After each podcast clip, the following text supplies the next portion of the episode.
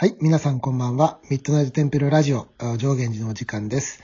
えーこの番組は埼玉県にある上源寺副住職のお兄弟二人、えー私、ニベ全城と、弟の全教です。はい、二人でお送りしております。今日もよろしくお願いします。よろしくお願いします。いやー、前回の配信はちょっと初めて一人語りでお送りしてみたんです。ソロ活動ね。あの、ね、考え方の相違とかで解散はしてないからね。方向性の、音楽性の違いね。早くね解散はしてないよね。解散はしてないので、はい。うんあの、これからまた時間が合えばね、まあ、継続性第一にすると、どうしても片方だけっていう日がまたこれから出てくるかもしれないんですけど、やっぱり細く長く続けていく上では大事だと思います。今日もよろしく。はい、よろしくお願いします。はい。突然なんですけれども、うん。海源ってね、うん。うん。俺も明日海源供養があるのかななんかうん、海源ってなかなかこう聞き慣れない言葉で、皆様にはこう信じづらくて、でも兄弟でさ、こういろいろ深掘りしていくと、あ、こういう伝え方をすれば分かりやすいんじゃないかとか、あ、これならうん共感してもらえるよねっていうのがこう、ちょろちょろって出てきてるじゃないうん今日はね、それをね、こう、あの、余すところなく収めたいんだよね。うん。この12分間に。収めたいのよ。でうんうん、海源についての説明っていうのは、なんかこう、うん。いつも通り流暢にこう、ね、してほしいからさ、ちょっと任して、ち まあじゃあ、ょっと任していい。うん。じゃあ、任せろ体験っていうものが何なのかっていうところからちょっとお話をしていこうか。うん。まず、その海源、まあ、漢字で言うと目を開くということでうん、海岸と書いて、まあ。というふうに、我々一般的にそう呼んでいて、うんうん。で、えー皆さんにお伝えするときには、聞き取りやすく、わかりやすく、魂入れなんていうふうな言い方もするよね。そうだね。そうだね。で、このお魂入れ、えーとは言っても、じゃあ何に対してするのかというと、もう大きく分類していけば、例えばご本尊であったりだとか、うんもちろん仏像であったりだとか、えー身近なところで言うと仏壇とかお墓とかうんご位牌、えーっていうものもそうだし、うん。お寺なんかだと丁寧な方は衣とか袴とか、今朝に対してもお戒厳供養したり、えするものなんだけれども、うん。じゃあ、戒厳っていうものを一言で何ですかって言われたときに、うん。普段、うーん、現場で、えーお勤めの時に話しているのは。例えば皆さんもちょっと想像してみてほしいんですけど、うん例えば皆さんの大切な方が亡くなりましたと。で、その方が使っていた万年筆。万年まあ、ペンでも結構です。何でもいいんだ。だよね。うん。何でもいい、何でもいい。うんまあ、ここでは例えばで、じゃあ、例えば万年筆ということで、まあ、万年筆があって、個人様が使ってたもの。うんでそれと同じものを今私が買ってきて、うん。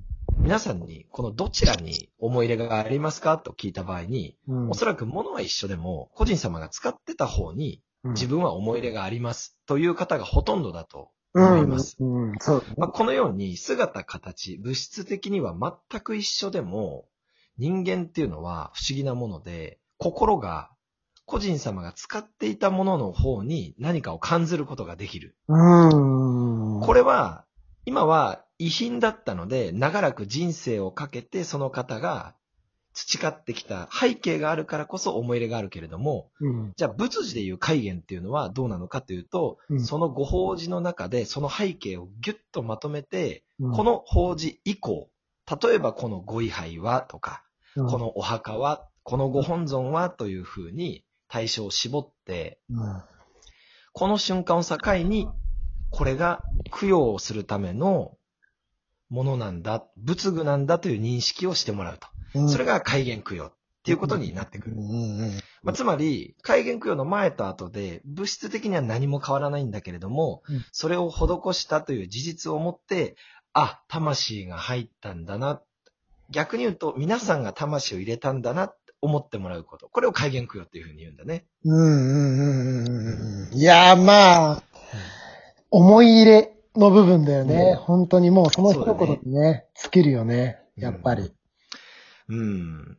でね、これはすごく大切なことで、うん。今はこういう戒厳供養っていう風な作法の一つになってるけれども、実はね、元をたどると、うん日蓮宗には、まあ皆さんご存知、大荒行っていうものがあって、そうだね。いわゆる、まあ行者さん、賢者さんっていう風な、うんえー皆さんがイメージするような、とても過酷な修行を耐え抜いた、えー立派なこうお坊さんたちが昔からこう、代々代々日蓮宗にはいるわけですけれども、まあその昔の賢者さんたちっていうのは、戒厳供養っていうのをしなかったんだよね。改まってしなかったってことかな？そう。それはなんでかっていうと、うん今は、例えば仏像なら仏師とか、えー仏具なら仏具屋さんとか、えーそういうふうに専門分野にプロがいて分かれてるけれども、うん昔のお坊さんっていうのは、例えばお札も自分で作ったし、ご位牌も自分で作ったし、仏像も自分で彫ってたし、うん木を切るところから全てをやってたんだよね。うんうんうんうんうん。で、その一つ一つの工程自体がもう戒厳、魂入れなんだ。仏像を彫る時の彫刻の一彫り一彫りが魂入れ、戒厳なんだっていうことをおっしゃってたから、うん今みたいに出来合いのものにお経を読んで戒厳供養しましょうっていうことはね、しなかったんだよね。はあ、うんちょっと先生いいですか？ちょっと。はい、どうぞ。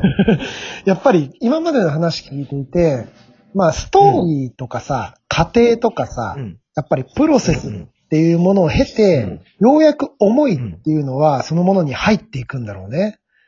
うん。うん思い入れがそこでようやく生まれてくるんだよね。で、このプロセスとか過程とか道のりって言い方もできるかな。それってやっぱりこう、ある種めんどくさいことでもあるんだよ。ちょっとめんどくさいんだよ。うん。あの、時間もかかるし、うん結構めんどくさいのよ。でもじゃないと思い入れって入らないっていう前提があるとしたら、やっぱりちょっとこう、今のさ、何でも便利な世の中で何でも省略しちゃいましょうって。なんかそういう傾向っていうのは、ちょっと俺は寂しいかなっていう側面もね、あるんじゃないかなっていうふうに思いました。以上です。うん。質問じゃなかったの。申し訳ない。申し訳ない。質問じゃなくて感想感想だったね。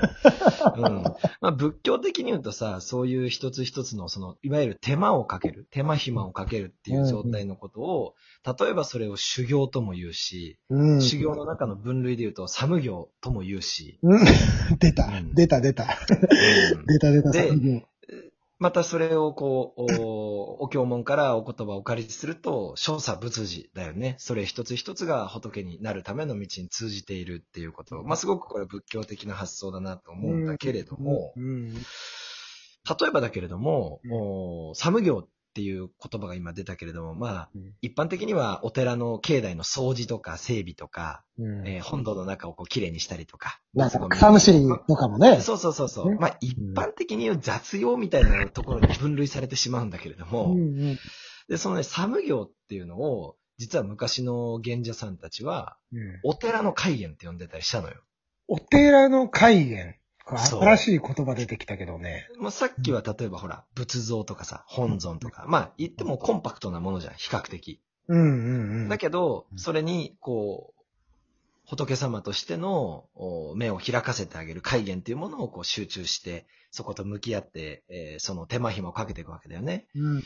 で、もっと広いジャンルで見ると、お寺を整備していく、我々が守っていくっていう、その作業自体がお寺自体の戒厳っていう考え方を持ってたんだよね。なるほどな。そういうのの積み重ねで、やっぱり歴代のね、住職さんのコンパクト、うんまあ、魂が宿る霊場そうそうそうそうそうお寺として成り立っていくっていうね。そうそうそうそうそう。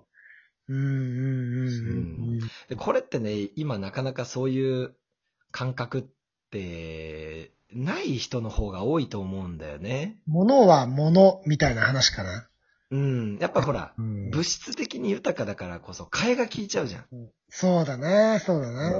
うんんだからそう考えると、一つのものにわざわざ向き合って、うんわざわざ戒厳をする。うんで戒厳するってことは逆に平厳、閉じる方もあるわけだよね。そうだね。お役目終わりましたよっていうことでお礼をする。うんう。うんんってことはもう、始まった段階で終わりを考えてなきゃいけない。うんだから仏教的に言うと、生まれれば死んでいくっていう。だから戒厳は命を与えることなんだよね。うんうんうんうんうん。だから、お寺を生かすも、本尊を生かすも、仏像を生かすも、まあ物質的にだよ。本尊生かすとかっていう、まあ俺たちお坊さんが、そんな小生意気なことは本来言っちゃいけないんだろうけどもうん、それを仏具として、えー命を与えていく、生かしていくっていうのは、もしかしたら俺らにしかできない務めなのかな、なんていうことは思うよね。